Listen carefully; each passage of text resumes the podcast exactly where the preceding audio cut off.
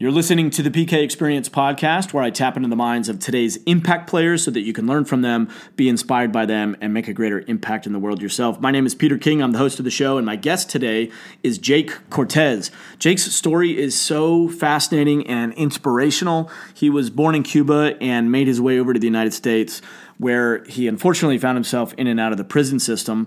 Uh, upon his third visit for a five year sentence, he exchanged a pack of cigarettes for a book called Awakening the Giant Within, which is a Tony Robbins book. Um, it ultimately led him to uh, invest more of his time and energy in the Tony Robbins community, which is where I ran into him and got to know him a little bit more, and then obviously invited him onto the podcast. Um, like I said, his story is extremely uh, inspirational. The determination and courage that it took for him to push through uh, life's adversities is is awesome. But um, Jake is also one of those guys that just uh, he's a warrior and nothing's going to stop him. And I love just being around guys like that. Uh, he now is crushing it in sales and can also help you with your public speaking and or one on one coaching um, which we'll get into that a little bit in the call. Uh, but it's an honor to have him on the program, and uh, again, very in- inspired by his um, tenacity in life. So, why don't we dive into the call? Here I am with Jake Cortez. All right, I'm here with Jake Cortez. Jake, welcome to the call, man. Thanks for having me. Yeah, I'm excited to talk to you. You've got uh, one hell of a story, brother uh, which which I know a little bit of, but I don't know I don't know you know the extent of it. So I'm I'm excited to hear a little bit more about that and some of the transformations that you've made and what you're up to in the world. Thank you, brother. Yeah, I'm yeah. so where here. what uh, happy 2020? Where are you at these days? Give me a give me an overview of what you've got going on in your life, and, and we'll just start there. So I'm in Phoenix, Arizona. Currently um, consulting for a solar company out here. My core competency is sales um, in, in cultivating an experiential flow of the client through the, the business, one where the client has not only a pleasurable experience, but also becomes a, a raving fan because we all know that it's easier to retain an existing customer and have them purchase from you again than it is to attain a new new client. Yeah, you know, it's funny how often businesses overlook that, myself included, and uh, you work so hard to get somebody in the door, and then the next, you know, you you you're so focused on the sales pipeline that you forget about the the retention and the raving fans. So how do you how do you go about doing that? So one of the ways that we go about doing it is just making sure that actually it's it's easy especially coming from the world that we come from like let's say we we met through the Tony environment, right? The Tony Robbins environment for those who are not familiar. Yeah, I've met a lot of interesting fascinating people through the that community. Tony Robbins environment. Tony talks about the hierarchy of needs, you know, the need for certainty, the need for variety, the need for significance, the need for love and connection, the, the need for contribution, the, the need for growth. So, how, when somebody's needs are met, three of their needs are met, it becomes an addiction, right? And why are Tony's events always jam packed and is he, he's always selling out his events? Because he's meeting all six of people's needs mm-hmm. at the event. Mm-hmm. You know, significance, con- love and contribution, and growth, and certainty, and then variety. All of these needs are met. And this is why a lot of Tony Robbins clients or new clients are, are his existing clients because they get so much value. Mm-hmm. So how how do you package that into the business that that you run and you know, some of, one of the things that we do is we do a raffle. We'll give away a free trip, either international or here domestically, to a client who decides to go solar, meeting their need for for variety, um, certainty that they're going to get exactly what we said that they're going to get. You know, significance. If they if they want to do a video testimonial, we'll we'll let them do that. Fascinating, man. Um, you had uh, part of one of the reasons why I wanted to talk to you a little bit further is we've had some conversations offline about your experience, sort of where you started from. So why don't you share with um, listeners a little bit about your background, um, your your upbringing, and we can kind of walk them through the the transition and transformations that you personally have made because I find those to be very inspiring. Oh, thank you. uh, so I grew up. I was actually born in Pasadena, Texas. Uh, I lived there for about two years, then moved to Culver City, California. From there, we moved to Lancaster, California, and I was there from kindergarten all the way on to fifth grade. Had an awesome uh, experience there growing up in the desert, you know, chasing tumbleweeds and snakes and all that fun stuff that a young boy will do. Yeah. Um, having rock fights with the neighborhood kids. Um, then we moved to Houston, Texas, and things kind of started to unravel between my parents. But you know, we we didn't know. Uh, they never really fought in front of us. Um, I grew up in a traditional Cuban household. The man works. My mom stayed at home. She was the the homemaker. I have two younger brothers and a younger sister. And you know, while in Texas, you know, I started to experiment with with marijuana. You know, at that time it was just I was listening to Nirvana, Godsmack, uh, uh, Stone Temple Pilots. I got into the the skater scene, and I was you know doing that, going that whole path. And you know, I was always a mischievous kid, but as long as my energy was channeled in sports and all of that other stuff, I um, I wouldn't get into trouble. But when it wasn't in sports and academics and all of that other stuff, you know, I would do stupid crap like setting a tree on fire in the park or some stupid thing, you know. And at 11 years old, which I'm grateful that the the situation occurred at that point. It was too hard for me to fully comprehend. But my father sat me down on the couch. He says, "Jake, you know, your mom and I are just not working out. It's, um, you know, it's it's challenging time, but you're now the man of the house. Hmm. And uh, he left the next day. And I didn't know what that meant at 11 years old. I just wanted to ride my bike and do what other kids were doing and all of that other stuff. And then we immediately moved from Houston, Texas. Actually, at that time, we were in Pasadena, Texas. We moved from Pasadena to Miami, Florida. So here I had a hard pivot in my life and how the family was doing.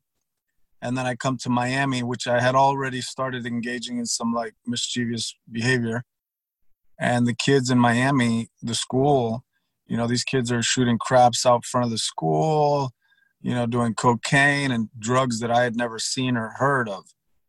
And um i just i i started to slip you know the morals and the values and the principles my mother raised me with started to get compromised because i said well if my mom is so righteous and she believes in god why could she and believing in god got her this why do i want that for mm-hmm. myself mm-hmm. and i really feel that my father at the time had betrayed the family and it cut it was a cut real deep so instead of me you know buckling down and doing things that I was it was beyond my my intellectual capacity at the moment and, and being responsible for the family, you know, I started to rebel either in violence, uh, drug abuse, alcoholism, crime, and um, these repressed emotions because it was my dad's a macho guy, and you know Rocky came out, the movie Rocky came out, and we're over the sink. Me and my three brother, me and three of us are over the sink. We're eating raw eggs, and now me and my middle brother, we're in the we're in the living room with the boxing gloves and we're duking it out. You know, and I was taught men don't cry, mm-hmm. and if if men are not careful when they tell their boys certain things, what it what a young adolescent boy will will interpret is is it's not socially acceptable to have certain feelings and that social acceptability it, for me what ended up happening is these emotions became repressed because a man doesn't talk about what they're hurt what's hurting them. A man doesn't doesn't crumble under pressure. A man deals with his stuff all on his own. This is what my young mind had believed and it was it, it became too much for me to bear. So i would find my escape in uh, you know the drug scene in Miami, the club scene, yeah, and and just oh, I became a weekend warrior. Miami seems like the perfect place to just go down a destructive path. I mean, there's so many, there's so many temptations and seductions, and you know, it's. Uh, I used to live down in South Florida, and it's so vibrant and colorful and beautiful, and the people and the energy. It's like that. That Latin influence is beautiful and wonderful in many respects, but man, if you're, if you're, yeah, struggling a little bit, I can see how that could take you somewhere else. Yeah, if you want it, you can get it in Miami. Yeah. So that's that's the, you know, they have a they have a, a liquor store. Actually, it's not even a liquor store; it's a window that serves alcohol 24, 24 hours a day, seven days a week. Christmas, Thanksgiving, doesn't matter what time of day. As you walk wow. up to the window, they'll sell you alcohol. It's crazy. that is crazy. Um, so, just real quick, are you? Uh, were your parents uh, both Cuban? Yeah, so my dad was born in Cuba and my mom's mom was born in Cuba. So I'm first generation Cuban American. Okay. Yeah, and I feel like I hit the lottery being born in this country. So, tell, tell me about that. Why? Well, my mom sent me to Cuba when I was 20 years old. Probably I was out of prison probably for like four or five months. And that was an eye awakening experience. Hmm. I was there for 11 days. We didn't sleep in a hotel. We slept at family's house in Santa Clara and Havana because we it would be a slap in our family's face if we rented a hotel because they wouldn't even be able to come and visit us in the hotel because they're not allowed. Mm. Residents are not allowed in the hotel where the tourists are. Mm-hmm. So we went and stayed with family. And I was brushing my teeth one morning and my family member comes out and they see that I left the faucet on. And they said, Hey, what are you doing? And I'm thinking, Well, I'm just brushing my teeth. What, they don't do that here? Mm-hmm. They're like, No, the water. You have to turn off the faucet if because when the water's gone, it's gone. Oh man. And then taking a shower. There's no hot water. You got this big aluminum thing on the roof that catches the rainwater. Mm. Toilet paper is a luxury. Mm. I went to my cousin's house in Havana. I drank a strong cup of coffee. I love, I love coffee in general, and Cubans love their coffee strong.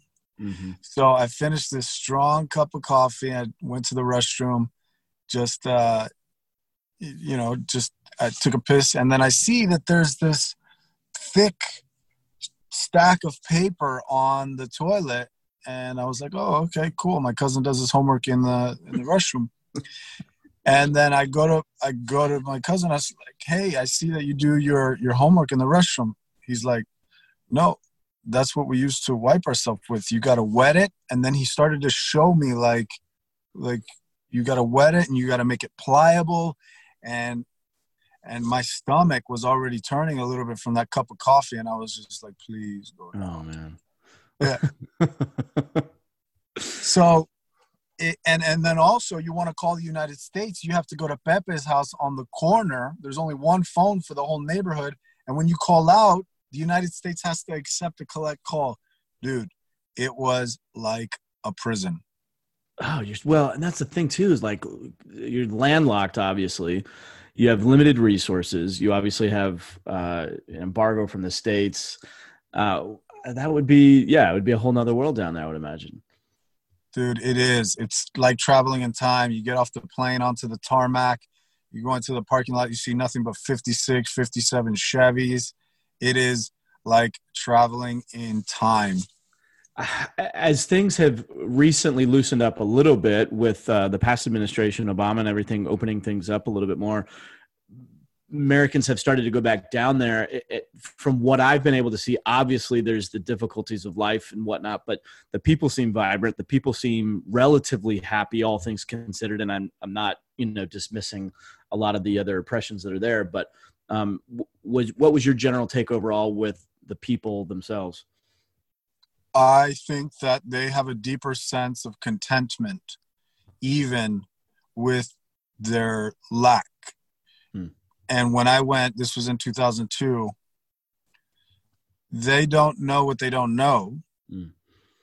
Okay, and you know I was watching TV for about an hour, and then I and then it dawned on me. I'm like, wait, wait, wait, wait. I asked my my cousin. I'm like, hey, where's the commercials? He says commercials. Who's gonna compete with Fidel? And then it dawned on me. He owns everything. Everything.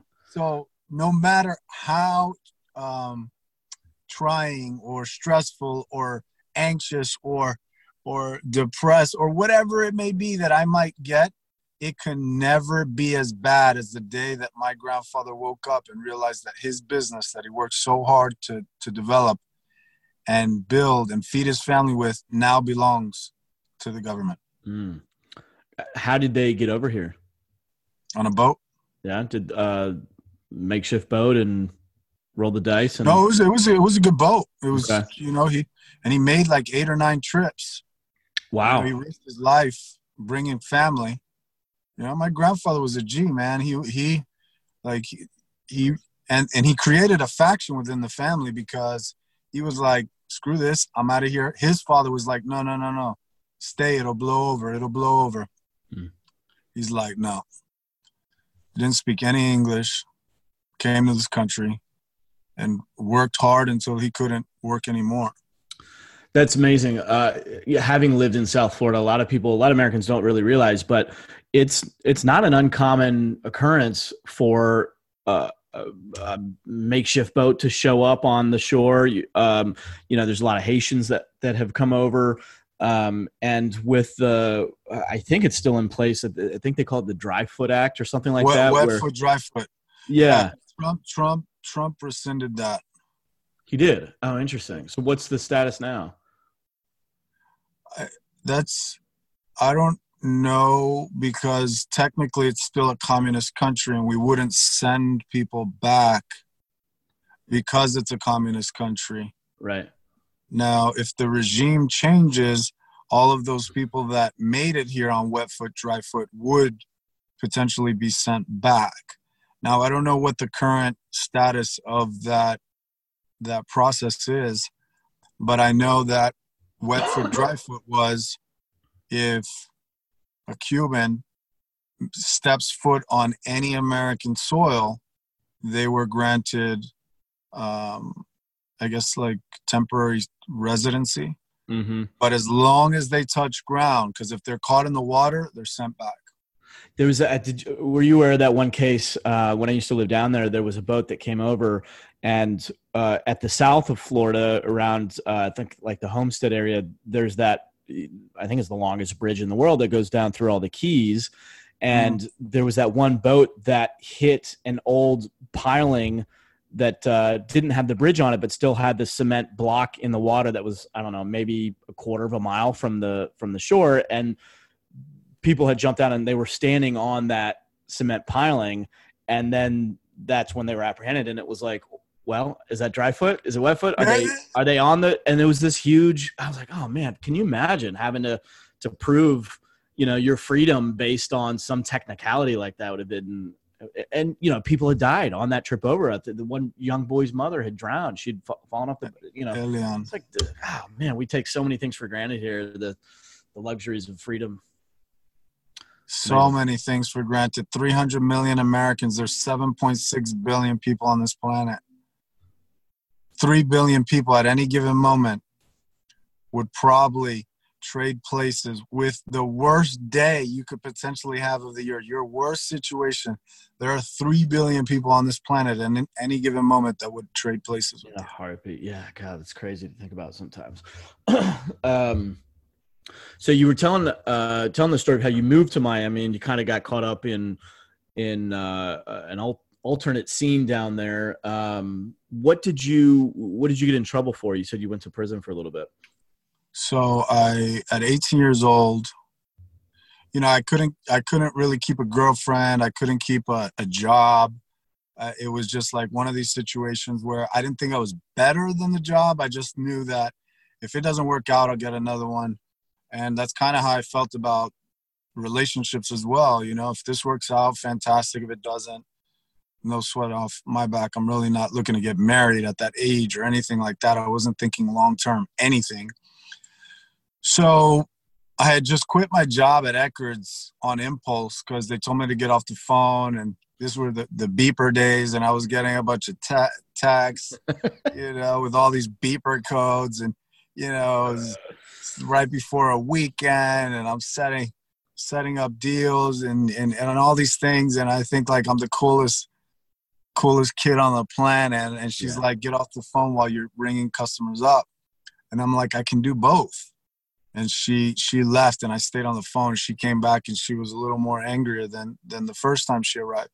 And then i just in my hot-headedness i just went up to the office. I took my shirt off. I gave him my shirt which Eckerd's shirt and i said you know what here you do it and i just left but i had a car note to pay you know a few days passed and then i was like all right so i got to pay this car note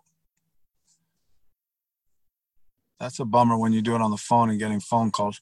But uh, you, I got this car note to pay. What do I do? So one morning I had an option. I could go get a haircut, go put a suit on, and go apply at Burdines. I'm aging myself. and um, or I can do what the neighborhood kids did and what I got away with when I was younger. I really I wasn't doing it at that time, but I could rob a house. And I didn't want to I didn't want to go get a haircut and I didn't want to shave. I didn't want to do any of that.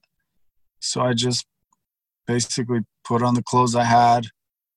I still remember to this day blue pants, a black shirt, and I looked myself in the mirror that day and I knew I was at a fork in the road mm. and I had a choice. And the choice that I was intent on, there was a high likelihood that I would not be coming home. Well, I'm not going to say hi because I wouldn't have done it, but I knew that there was a chance that I wasn't coming home that day. And there was that, it's almost like you have a soul, like a, a conversation with your soul. And it was a very, there wasn't like speaking or anything like that. It was just like a look in the mirror. You're about to do this do you, you do you realize what you're you're about to do? And I, yeah, I'm I'm gonna do it. Mm-hmm. And I left that day. I went to wake up my friend Frank. Poor Frank. So I went to wake him up. sleeping in the living room. House smells like cat piss. I'm like, yo, Frank, get up. Let's let's get this money. And um, we took a half a Xanax to kind of take the edge off. And we just picked a house and I got caught coming out of the house with a, a safe, and I was charged with unoccupied burglary, grand theft, and then while I was in there, I got indicted on another unoccupied burglary. So they were going to let me out on house arrest, a year house arrest and two years probation, because it was my first offense as an adult. I was six months into my 18th birthday. So. off to a good start. Yeah, I'm off to a great start. You know, good job, Jake. Now you're sitting in jail. You're being, you're being interrogated by detectives on another charge. So you're sitting here on a charge, and then you're also indicted on another charge. Great freaking job. You, you, you're doing, you're doing all right. And you know what? I knew, leading up to that, I knew two things were going to happen. One of two things were going to happen. I was either going to end up in the Marines or I was going to end up in jail, prison, and far worse, potentially dead. Mm-hmm.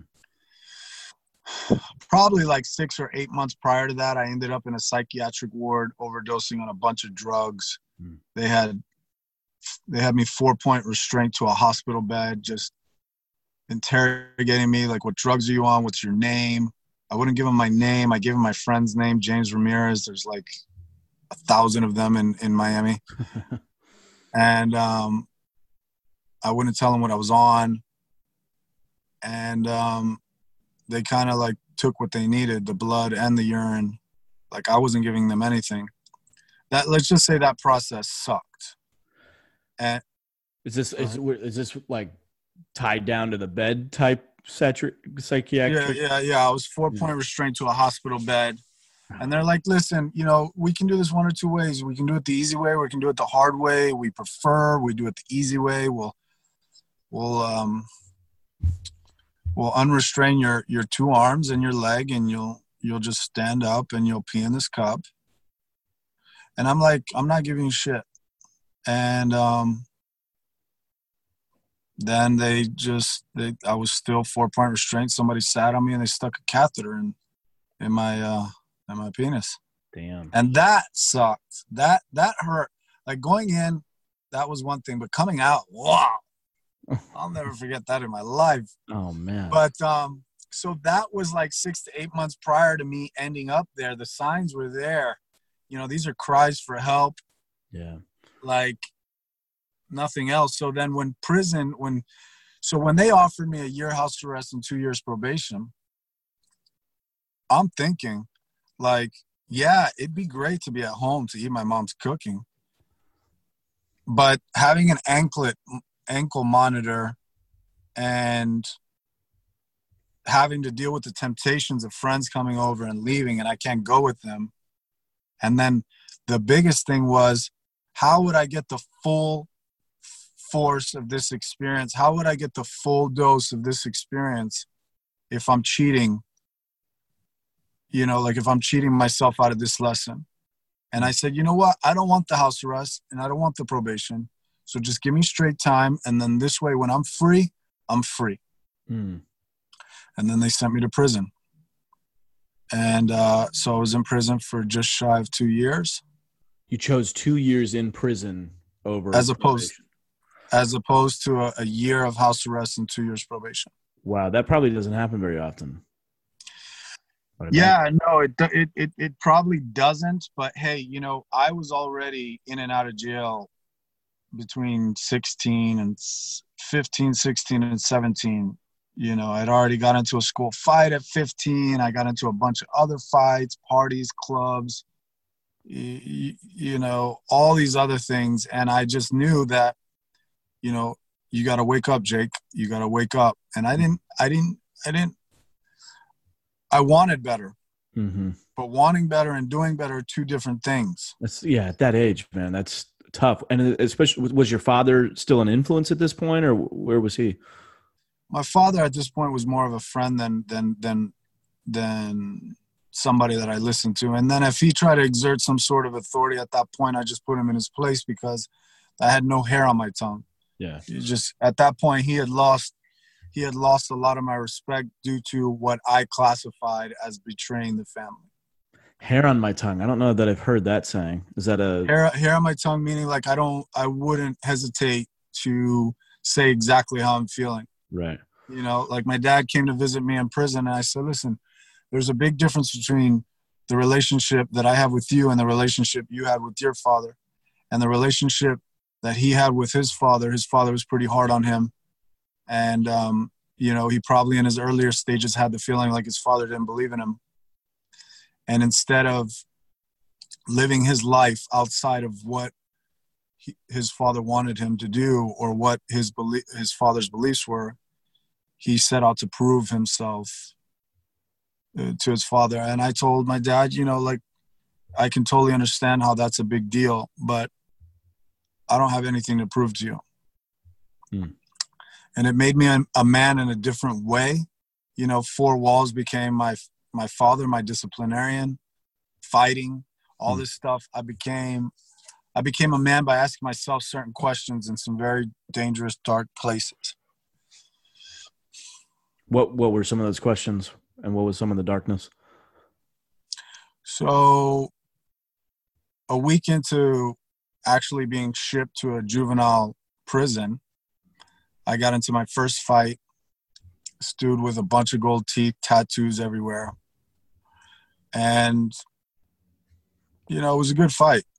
It was a good fight. He wasn't expecting me to, he was, he probably wasn't expecting it. And, um, you know, when, while I was in jail, I spent nine months in jail before they shipped me to prison. And I was reading the Bible and I was going through the process. I really wanted to be saved. Like, I really wanted to I really wanted my salvation. I wanted it bad enough to seek it out. Mm-hmm. I read the Bible. I was reading, reading, reading, reading, memorizing parables and proverbs and all of these things. A lot of people who go to jail or prison, they seek out religion as a form of protection or acceptance because they now know that their life has got hit rock bottom and they need it. And I never wanted that to be the situation that I call out on God. When God was with me all the time, I just kept silencing the voice, silencing the voice, silencing the voice. I did it because I know that at that age that he had always been with me. God didn't put me through that as a result of my decisions. I was going through what I went through to learn the experience that I learned. And I got closer to God when the noise and the distractions and the drugs and and all of that stuff was no longer a no longer in my in my field. So when I went to prison, I put the Bible up and I said, God, unfortunately, uh, you know, turning the whole cheek thing, that's it's just not going to work here. I love you, but uh, I got to do what I got to do. And that was it. I I was committed to making sure that any point, if anybody disrespected me, that I'd I'd make sure that that that they knew that I wasn't the person to mess with. And being of Cuban descent, the Hispanics stick together the blacks you know kind of stick together they kind of click up from based on where they're from in florida or whatever mm-hmm. and then unfortunately um, being american in a florida prison being white you're the minority and it's not going to be a good ride for you um so when i say dark did you, place sorry did you um did you sync up with other hispanics or did you were you yeah all, no well African Americans automatically assume that I'm white because of the way that I speak, and I'm not like your typical Cuban. So I would, I would probably end up in more fights than most because of that. Mm-hmm. But yes, I would typically hang out with Hispanics, okay. Cubans, Puerto Ricans. You speak fluent Spanish, I take it? I do speak Spanish, yes. Okay. Yeah, I speak Spanish. So the darkness uh, came because all right, I already grew up with reinforcement around physical aggression. And believe it or not, since I didn't have a way to release, I wasn't big on psychiatrists. At a, after a school fight at 15 years old, they sent me to a psychiatrist. They just prescribed me Prozac. I had already decided that, you know, these people probably wouldn't be able to guide me through my challenges. So I didn't have any faith in that. And I, I was committed to figuring out my stuff, like figuring however whichever way that that came. So just to kind of sum things up because I don't want to spend all this podcast on prison, but I ended up um, ended up putting sending somebody to the hospital while in prison and they ended up putting me in confinement for a year and it's not like I just randomly chose this guy. This guy was a bully. And when I first arrived to that prison, you know, he tried me over a cookie. Like he, like it was almost like in the movie Life with Martin Lawrence and Eddie Murphy. Like, you, want to eat that cornbread? Same type of deal, but over a, a cookie. Mm. And I, I really didn't want to fight. I just got to that prison from the other prison, and I was doing my best to avoid it, but it happened. And then I realized that I had really, really, really screwed up because they they upped my custody level. I went from like maximum to closed, mm. which means that I have no interaction with people in open population. I'm just closed custody means you're now in confinement 24 hours a day, seven days a week. Damn. And uh, I was 18 turning 19, and uh, I'm now being housed with murderers, rapists, people that are never going to see freedom again. You know, I'm showing my pictures, and then it's his turn to show his pictures, and he's never going to hug his family free ever again. And he was 24 at the time. Mm-hmm. So that's the type of darkness I was talking about. Uh, yeah, dude. I was just talking about this with a friend of mine. Um, how social animal we are, and the need for human interaction and and connection, and talk about you know we t- we started this conversation with the human needs and that need for connection. I would I would imagine that that would yeah take you to a fairly dark place if you're isolated 24 seven like that. Yeah. Yeah. What was uh so what was the pivot point for you? I mean, you, it sounded like you were seeking things out. Was there a was there a major pivot point where you got on a, a healthier path or um when you got out of prison how did things start to evolve for you from there? So, I mean, a year in confinement, you know, 16 different cellmates, five of them had life sentences, one had HIV. Hmm. You know, like at that age, I created survival mechanisms, which was training. Every Monday, Wednesday, and Friday, that they would take us out of our cell to shower. So Monday, Wednesdays, and Fridays became my workout day.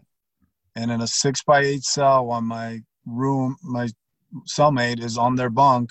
I'm doing my 500 jumping jacks, my 250 push ups, and my 500 crunches every Monday, Wednesday, and Friday. Hmm. This is this is my ritual. This is my this is how I love my body. And in there, it wasn't a matter of aesthetics and oh the you know the whole beach bod and all the mirror muscles.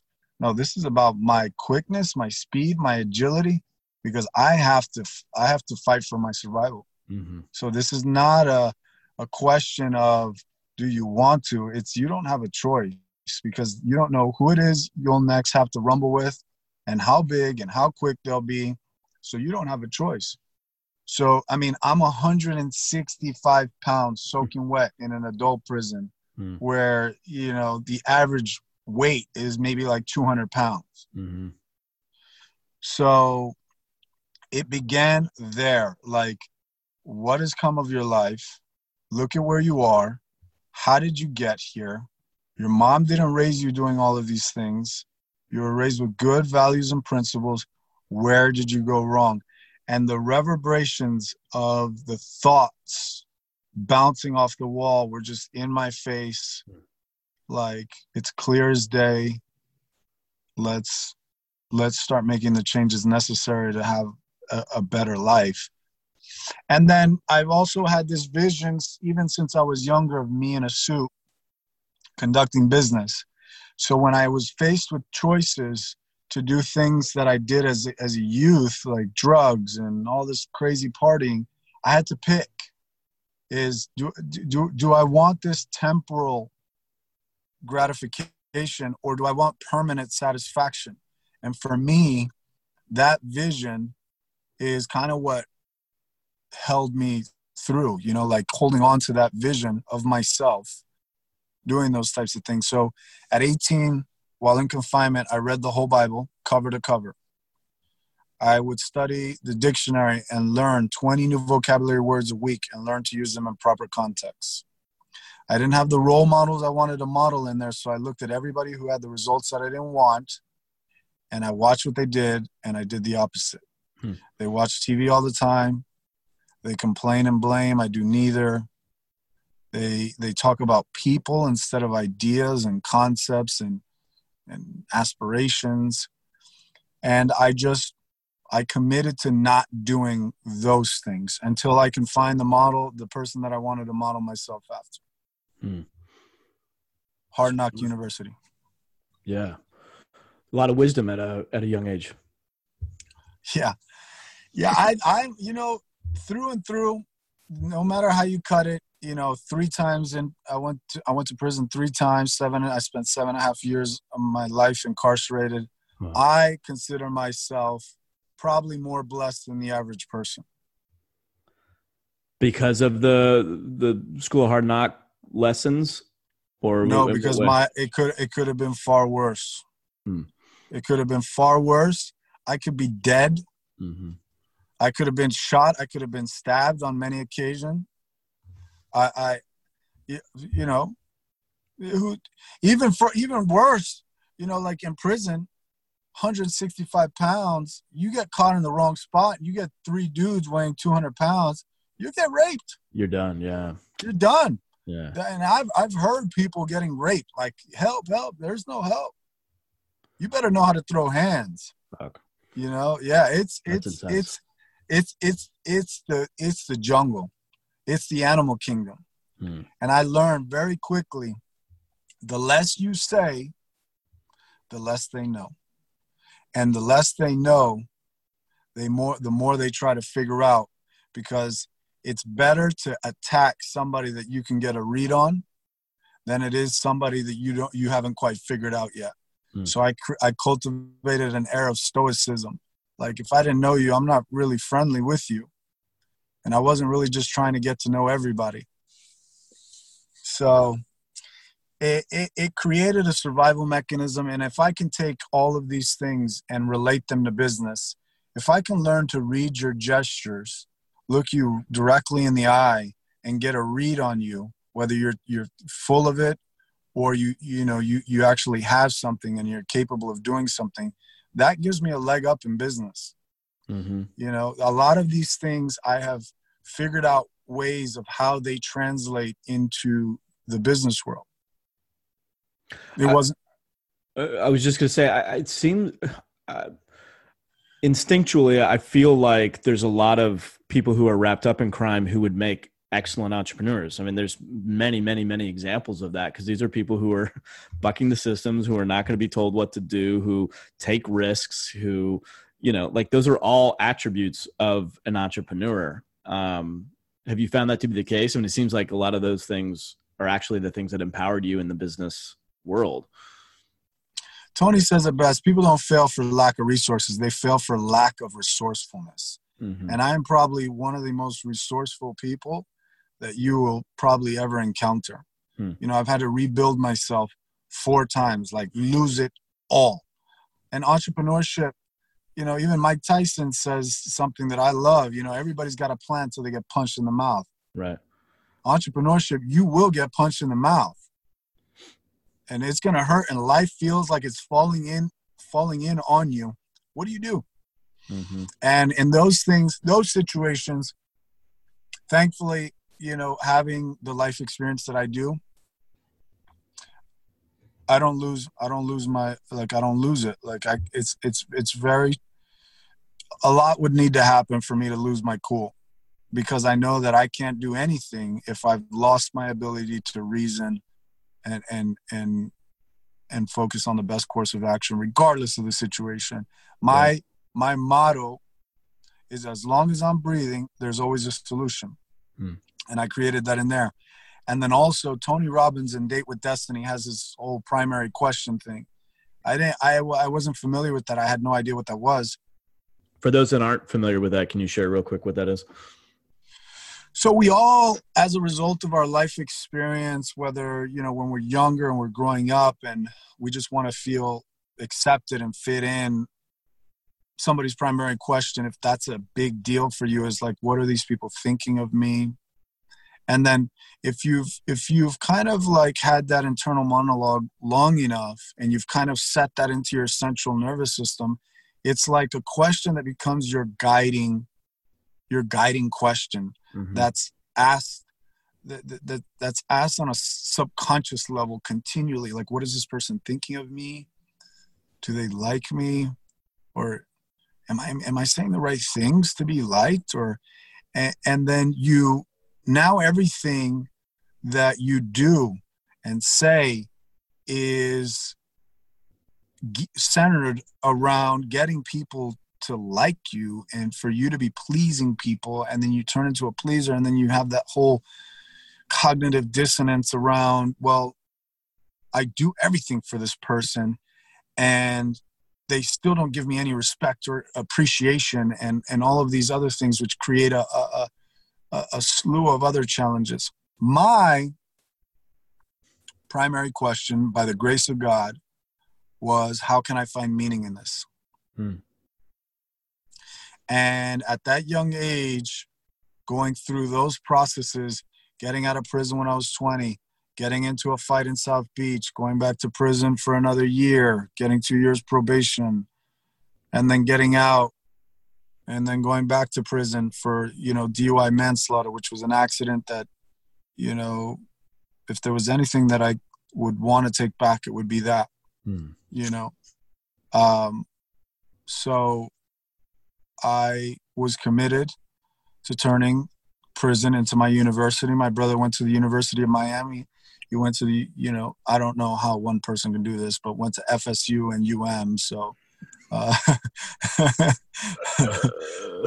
but he did it and it worked and he got his education and now he's he's doing really well in life. But when I'm sitting there in the courtroom and the, the judge says, Jacob Pennaranda, I'm sentencing you to 15 years state prison upon you turning yourself February 2nd, 2007. We're going to mitigate it to five years prison, followed by five years probation. Have a good day. I have to really assess what my life had become and how it got there.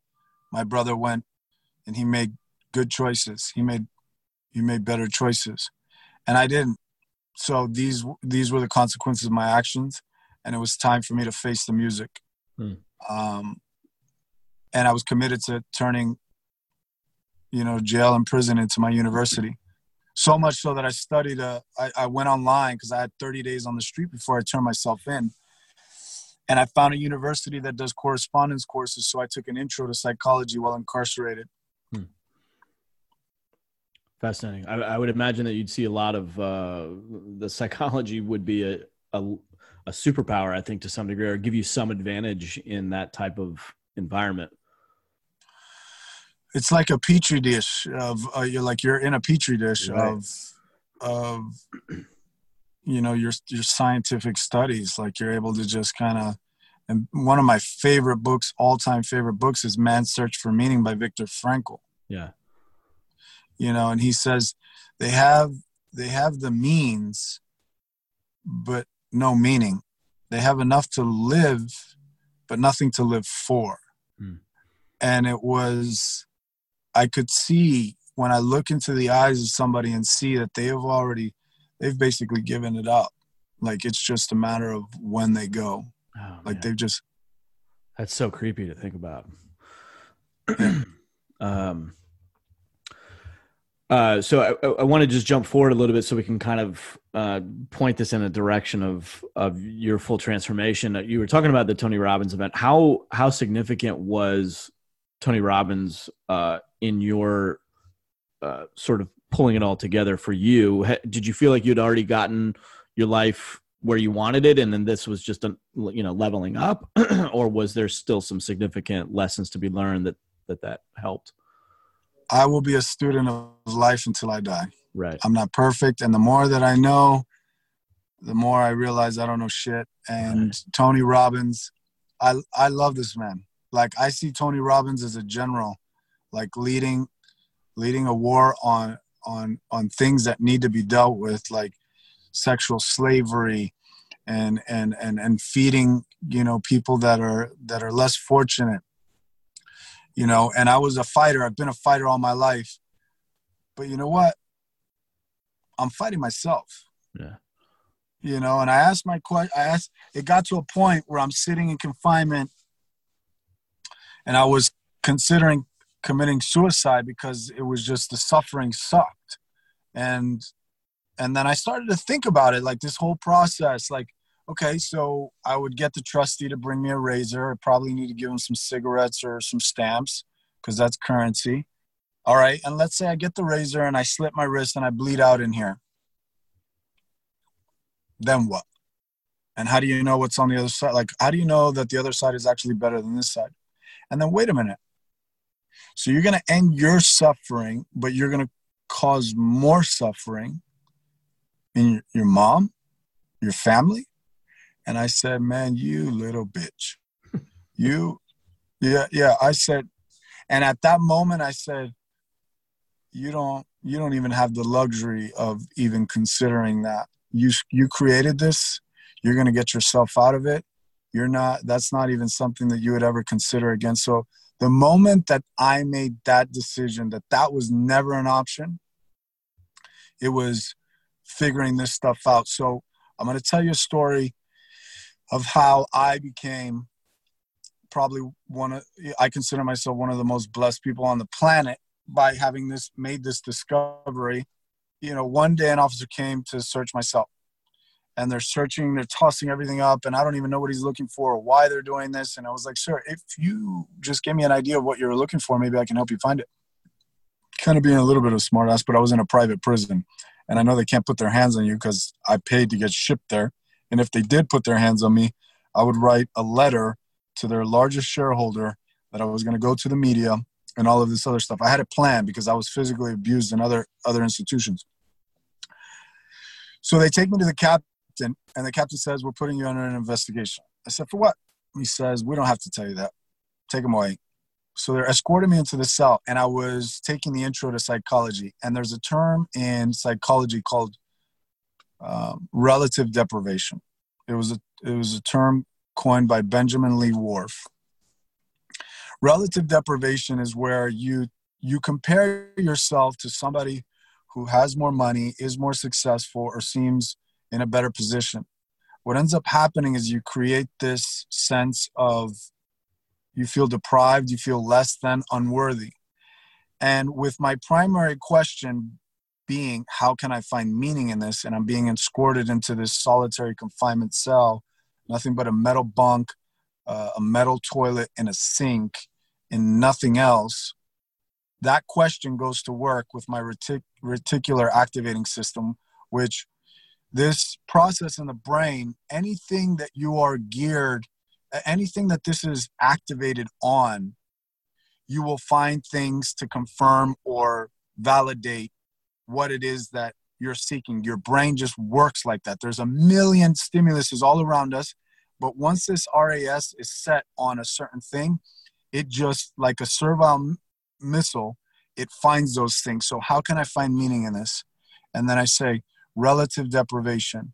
It's where somebody compares themselves to somebody who's who's less fortunate or somebody who's better off, who has more money, is more successful. I said, wait a minute. Well, what would be the flip side to that? Mm-hmm. And I say, well, how many people are on the planet? At that time, it was probably like 7 billion. And I said, how many million Americans? So 300 million Americans. Let me, let me grossly overestimate here and say that there's 2 billion people on the planet they're afforded the luxuries that we have here in the United States. I got running water in the sink. I have a blanket, a pillow, a roof over my head, air conditioning, and room service that's going to be delivered to that flap in the door. How many billion people would want this situation right now? And I was able to take a situation that could have been classified as maybe the top five worst situations and find the gratitude and appreciation in that situation and uh, take the charge away from it and was thankful to God that I had what I had. And in that moment it altered the trajectory of my life forever. Damn dude that that's so empowering. Like living like a king in a fucking jail cell that that mental switch is so profound and so significant have you you need to be you need to write a book where is your book yeah, uh, i'm working on it. i got about 100 pages I'm five, six chapters in. I I love writing. I love communication in general. So, fast forwarding a little bit, they end up releasing me six days later. They they didn't have anything. They didn't formally charge me with anything. They didn't even say, you know, why we put you in here. They just let me let me go six days later. Not a month or two after that, I bought a book. I bought Awakening the Giant Within with a pack of cigarettes. I didn't smoke cigarettes, but that was currency. Sure. You can get anything you want for cigarettes in prison. And I used to use it to trade for food. So a whole pack of cigarettes for Awakening the Giant Within. And I voraciously read that book. I devoured that book. I I said I want I want maybe on a, like a subliminal level like I want to meet this man and I didn't know if that was possible or what that even was. But I read that book cover to cover, and I did everything it told me to do. Write my personal goals, my contribution goals, toys and adventure goals, my business goals, and I still have that to this mm. day. Mm. And a lot of those things I've accomplished. In 2008, I made it my goal to attend his program, Date with Destiny. Seven years later, December 2015, I'm at date with destiny for my personal date with destiny. And I started to deal with unresolved trauma, the pain, the hurt, the the the things that I just never chose to deal with. And that was 2015. By the end of 2016, I put $15,000 to join his platinum partnership. Hmm. And I got to meet Tony Robbins in India. And there was a situation I had been going to his events since 2014 and I never raised my hand to take the microphone because I knew that there were people in that room that needed that microphone more than I did. Mm-hmm. But there was an opportunity where it was like the time that I that I had a chance to speak, and I spoke. And he and Tony even teared up when I told him, and I bought his book with a pack of cigarettes, hmm. and he really did change my life. Like he was the man that I wanted to model. I don't want a business just to have a business. If I'm not impacting people's lives, I don't want to do it. Like if I can't make a good living and help people in the process, why am I here? Yeah. What kind of impact do you see yourself making today with what you're doing? So, I speak in prisons now. I went back to the same prison I was released from, spoke to 60 guys there. You know anybody that's looking to enhance their speaking capabilities go speak in prisons. You got a captive audience. You know. They're not going anywhere. Yeah so out of 60 guys only one guy was asleep but he looked tired man. He looked like he was working hard uh, but it was it was a big deal you know. Here i am a guy that a few years earlier let's see that was 2016 five years earlier i was in that same institution Wow. So there's a lot of anxiety, there's a lot of stress, there's a lot of uh, mixed emotions around your release. And it, when you get around certain people, if you're going to be able to have enough discipline to say, no, I don't do those things anymore, and all of this other stuff, you have all of that in that whole process of reintegrating. And I just, I feel my calling is to go speak to the, the, the youth that are incarcerated. And I did that in New Mexico I've been in there several times, a youth center, because my heart is really with the kids to to give them a brighter outlook on their situation and know that that there are people out there that believe in them. Mm-hmm. You know, if I and that's what that's when I was in there. There's probably like ten or fifteen of them. Just looked each one of them in their eyeballs and say, "I believe in you." You know, I want I want kids to know that they can accomplish whatever they set their mind to. We have all of the resources that allow that to be available in this and if if any country this country for sure loves the underdog mm-hmm. you know and the and, you know i deal with challenges around like either voting or i just got my i just was granted my right to drive again after 12 years you know my life was hard but I don't look at it like being hard because every situation that made me figure things out outside of what people do normally, it just became, it, it just forced me to become more resourceful. Mm-hmm. And I always, I always look at things as what's going to allow me the competitive edge over every other 38 year old that's doing the same thing or in the same category. What's going to give me the leg up? Have you seen the movie uh, Count of Monte Cristo? Yeah. Yeah, that's a good. Some one. of your story reminds me of that, and and and uh, taking those darker moments and finding, you know, I think there was a scene where where he's just getting uh, whipped and you know he's chained up, and but you can kind of see the wheels turning. Like this is this is my moment. This isn't the worst. Like this is the the shaping of who I'm going to become, and the, right. the becoming the fuel to to to have ultimate redemption and salvation within. Uh, it really reminds me of your story, which is uh, it's it's one of my favorite movies. Yeah. Um. Yeah. Go ahead. So, I came to the realization very, very early on that prison was just the physical manifestation of what I had going on internally. Mm and i and it wasn't like It wasn't like it just happened. Like I created it. The four walls, I had that inside because hatred and resentment became the foundations of the cell that incarcerated my soul long before I arrived in prison. And my freedom came because now I was able to free myself through prison as a result of being having enough time to assess my situation, the decisions I was making, the people I was hurting, the person that I had become, and and ask myself if I wanted to continue on in that fashion. And when I had a resolute no, it was okay. So what now? And um, I just became a, a student of life. So I said to myself, I'm not going to be able to get a real estate license. I'm not going to be able to get a mortgage broker's land. I'm not be able to get a Series 7, Series, sell any insurance.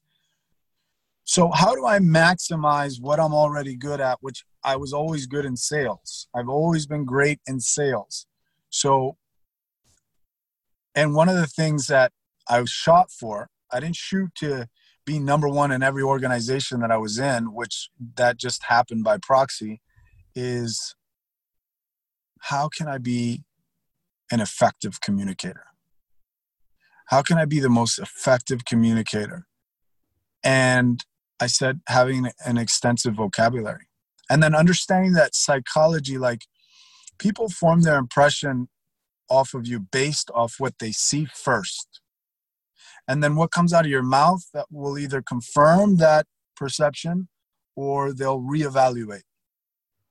And I said to myself, okay, three times in prison, seven and a half years. I'm not going to allow society to put me in the category they want to put me in. I'm going to put myself in the category I want to be in. Hmm. So I started forming certain, you know, connections and relationships, but it wasn't like in a what can I get from you? What can I give you? It was what type of character do I have to focus on? Who do I have to be? You know, you know, I never wanted. I would never put myself in a position where somebody would challenge my integrity. You know, because now, for me, it's I have more to prove. Mm-hmm. What was your? Um, I know recently that you've um, gotten married. Um, yes, thank you. And and if you could just share with me really quick, you know, relative brief version of of your your evolution in relationships and how that relationship evolved. Because I, I i kind of saw it from the outside looking in. And you know when i first met you in the tony robbins world you know we didn't really connect that much or whatever but you know I, I knew you were single at the time and and then ultimately you know and you just seemed so happy. And i was just curious what you know how that evolved so it's probably like okay uh, I wasn't released from uh, work release longer than 30 days, and I ended up in a relationship, which uh, with a really cool girl. Her name was Karina, but we would constantly end up in fights that would go nowhere. You know, that energetic, um, that high energetic pulse would like dissipate, but the situation was never resolved. Like, it's not in relationships arguments and disputes will happen as long as a positive resolution takes place. It was a learning experience. Mm-hmm. But for four years, um, you know, it was kind of like a, an exchange in, in some senses. Some people have that type of relationship where it's like, okay, you know, I don't want to be alone and you're not quite the person that I want to spend the rest of my life with, but I'm going to deal with this because I don't want to be alone. And in my situation, I couldn't drive, and she made my life extremely convenient. She'd pick me up from everywhere, drive me everywhere, schedule my doctor's, dentist's appointments, just made my life extremely convenient. So on my side, it was a relationship of convenience, and hers probably comfort and security. And I was having a conversation with my Tony Robbins coach, and I was expressing some of the challenges I was dealing with in my relationship. And he goes, Have you ever written down the values you're looking for in a woman? And I said, No. He goes, This is what I want you to do. I want you to write down the 15 values you're looking for in a woman, first five non negotiable. If she doesn't have any of these five, just keep it moving. Second five, maybe one or two are interchangeable. You're writing them in the order that you value them. Last five, negotiable. Now, here's the kicker. That is a that's an important list to have, but this list is more important. The 15 values of the man you need to become for this woman to show up. Hmm. And I did that. That was probably, I don't know, 2013 or 14. And then in that same trip that I got on the microphone and I was sharing an experience with Tony Robbins and how he had changed my life and and uh, the experience I just had with this meditation, Anastasia was sitting in that room. And we bumped into each other in the hallway. This was Jaipur, India. She's like, hey, you know, I really appreciate you sharing your story. And, you know, we were just had a little small talk there. And then she's like, Do you want to train in the morning? That's like asking me if I want to eat, you know? and I said, Yeah. And those events run long. You never know when you're going to finish. And then that night it ended at three. But in order for us to actually get the, the workout in, we'd have to train at like 6 a.m. And I said, Listen, I know we ended late last night. You might not make it. That's okay. But I'm here. She texts me right back. I'll be right there. Boom. So I'm in the the weight room there, and I'm doing wood chops because I love I love working on my core. And um, I see she comes around. She puts her stuff down. She goes to grab the weight, and I go to change the weight for her, and she goes, "No, leave it." And I was like, "What?" In my head, I was like, "Maybe I should tell her this is my warm up weight." and, and, and she's doing the weight but she's she's got those little shoe socks that have the fingers like the the little toes like it's it's almost like you don't yeah it's kind of like a sock but a shoe with grip on the bottom. Yeah. So she's kind of doing it but she's slipping a little bit. And if i was a, a guy with a big ego then i would just stand back and let her fail because she's slipping so much and say ah you can't do the weight. But i could see she she can do the weight. So i got down on one knee and i was holding her leg so this way she can do the weight. And she did it. Then I have this compounded ab exercise, like five exercises in one. And the the last exercise you do 20 of the leg raises where you're just throwing your legs up. And I did 20, and that was the last portion of that exercise. She said, Give me 10 more. I said, I just did 20. She's like, Give me 10 more. I was like, All right, okay, what's going on here? That's all I'll do it. You know, I'm getting pushed in the gym by an extremely attractive woman woman and um, so then on the next set, she's holding my legs. She's looking me stare directly in my eyeballs, and you know, just beautiful blue eyes, blonde hair, and she says, "Work, bitch." and I, I, I was like, "That was it." She had me at work, bitch. Oh, you're done. Yeah. that was it. Jeez, man. And um, so that list, I didn't waste any time. I said, listen, you know, I showed her my list. Believe it or not, she was every single one of those values. Damn, all look, 15 of them. All 15. Can you give me like the top, a couple of the top two or three? Yeah, understand the value of conditional love. Okay. Capable oh, of. I'm sorry. Un- understanding the val- understanding the value of unconditional love. Of unconditional love. Got it. Uh, uh, having the capability of sustaining a, a happy home. Um, I know the fifth one was health and appearance conscious. I don't I don't know them in order, but the beauty of this process, just like that Tony Robbins exercise, when you write it down, yeah. it's just like it etches in your subconscious mind and it's there, it's done. I wrote that list three years later, and I never revisited it. Three years later, we meet. And then on top of that, because I grew up in Miami, relationships were never a challenge. Like meeting women was never a challenge. We have all of it. We have Tinder. I was on Tinder, Hot or Not, POF, you name it, I was on it. And um, I, I had created this little process. You know, there was a book called The Secret Language of Relationships and that book will match you not by your just by your astrological sign by the month but by your birth week. And hmm. out of a 52 week year, I was only compatible on a marriage level by this book, which I kind of believed in, with four weeks. And out of those four weeks, I was only happy with one matchup, which just so happened to be the same week she's born in. it's my my father's into some of that, and it, you know, half the time I'm like, this is just uh, you know woo woo bullshit, whatever. And then stuff like that happened, you're like, all right, wait, what? Like, let me revisit this again. Like, is, is there something actually here or not? Like, but regardless, uh, coincidence or, or fate, uh, it, it, happened. It manifested, and and she got in your life. Work, bitch. That's work, bitch. And it's it's been an exciting, a very fruitful, very awesome relationship. Um, you no, know, we look at her. She's Russian, right? She was born in Ukraine. Yeah, she's Russian. She's born in Ukraine, lives in Sydney, Australia. At that time, I was living in Miami, Florida. We met in Jaipur, India. We got engaged in Spain. We got like, married in How long did, did it take for you guys to get engaged once you once she said work bitch from then to when?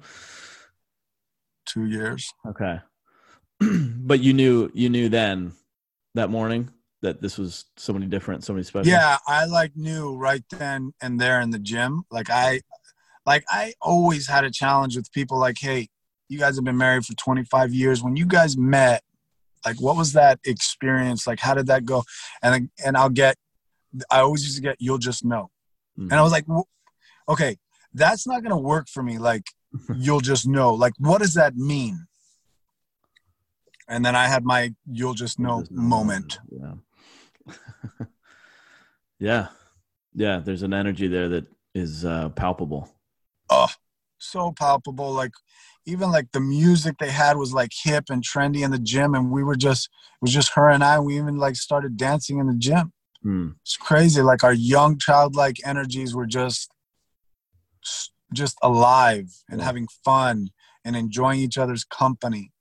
We didn't have that feeling like we were like we met each other in another life or you know like we know each other but there was definitely a palpable connection uh, on a very deep level. Yeah, fascinating, man. Um, I know, I know, we're right around uh, time. You had mentioned uh, this book, Savage Pipeline.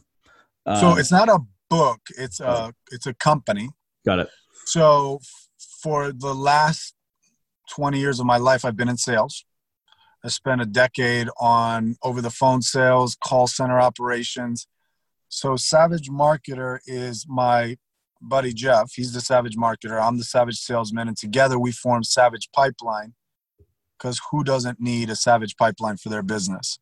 Amen. So we come in and we, he handles the marketing in terms of building the funnel, having the brand message meet exactly what it is that they're seeking to provide.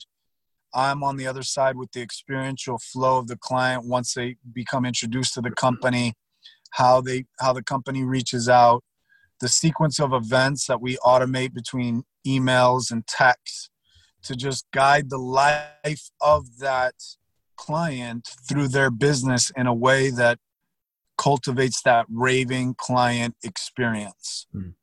Hmm. Well, who's your ideal client? My ideal client is somebody that's, you know, probably met a plateau, a million dollars in revenue, and is looking to take their business to the next level, um, and and looking to automate sequences in terms of probably getting the most output with this automation, and wants to relieve the burden that they have on their plate with managing all of these processes, overseeing salespeople, redoing their training, uh, redoing their branding, so that this way this message is felt on the other side and just kind of kept consistent throughout the company. Got it. Um, fascinating, man. If somebody's interested in that and or contacting you, where can they go? Well, you can find me on Facebook, Jake Cortez, or you can find me on Instagram, the Jake Cortez, uh, or savagepipeline.com. Submit your information if you feel like this is a good fit for you we like to strategically align with brands that we believe in. Believe in. Currently, we're working on Grant Cardone's funnel, 10x Health Systems. He's got a big event happening the end of February. Working with Streamline Medical uh, Group, which this is like this would be a podcast for another time. Uh, I'd like to introduce you to one of one of my partners, Gary Brecka, uh, who was a mortality expert for 10 years, takes your blood lab and can tell you how happy you are, hmm. what what capabilities you have to experience certain emotions, just all based, everything's in your blood. And I've been working with him wow. for the last two minutes, get uh, two months, getting my physiology dialed in because I'm really big on health. Yeah. I could not be half the salesman or half the businessman that I am without having optimized my health. Absolutely, would love to talk to him. That would be a fascinating conversation. Um, would love to have him on the podcast. Amazing. Yeah, uh, dude, this has been such a pleasurable call for me. Like this is, in a lot of respects, this is kind of the epitome of what I want this podcast to be. Um, somebody who's been through hell and back to to at least from some perspectives, the transformations that you've made, the impact that you're seeking, um, but even maybe more importantly, your ability to uh, articulate it and share the lessons along the way so that we can pay that forward and, and amplify that. So um, thank you so much for for letting us in a little bit and sharing some of the you know the the experience your experience and transformations. It's been fascinating. Thanks for having me. So anybody that's looking to um, two things here. Anybody who's looking to optimize their business, take it to the next level. If you just want a conversation, both Jeff and I can jump on a call with you. Anybody that's involved in helping the prison system or uh, you know has a family member in the prison system, I have a website called mindhackhabits.com, and we have a nonprofit organization that's geared more towards the youth um, that are actually on their way in prison, in prison, or getting out of prison. And our mission is to pro- provide education, resources, tools, and assimilate some of newer technology and get them up to date with the technology so that they actually have a fighting chance in today's world. Mm. Dude, so needed. So, so needed. Um, massive respect for that. Appreciate you, brother. Appreciate the time today Thank and uh, look forward to our next conversation. Awesome. Have a great day, Pete. All right, man. Have a great day, guys. Thank you. Bye.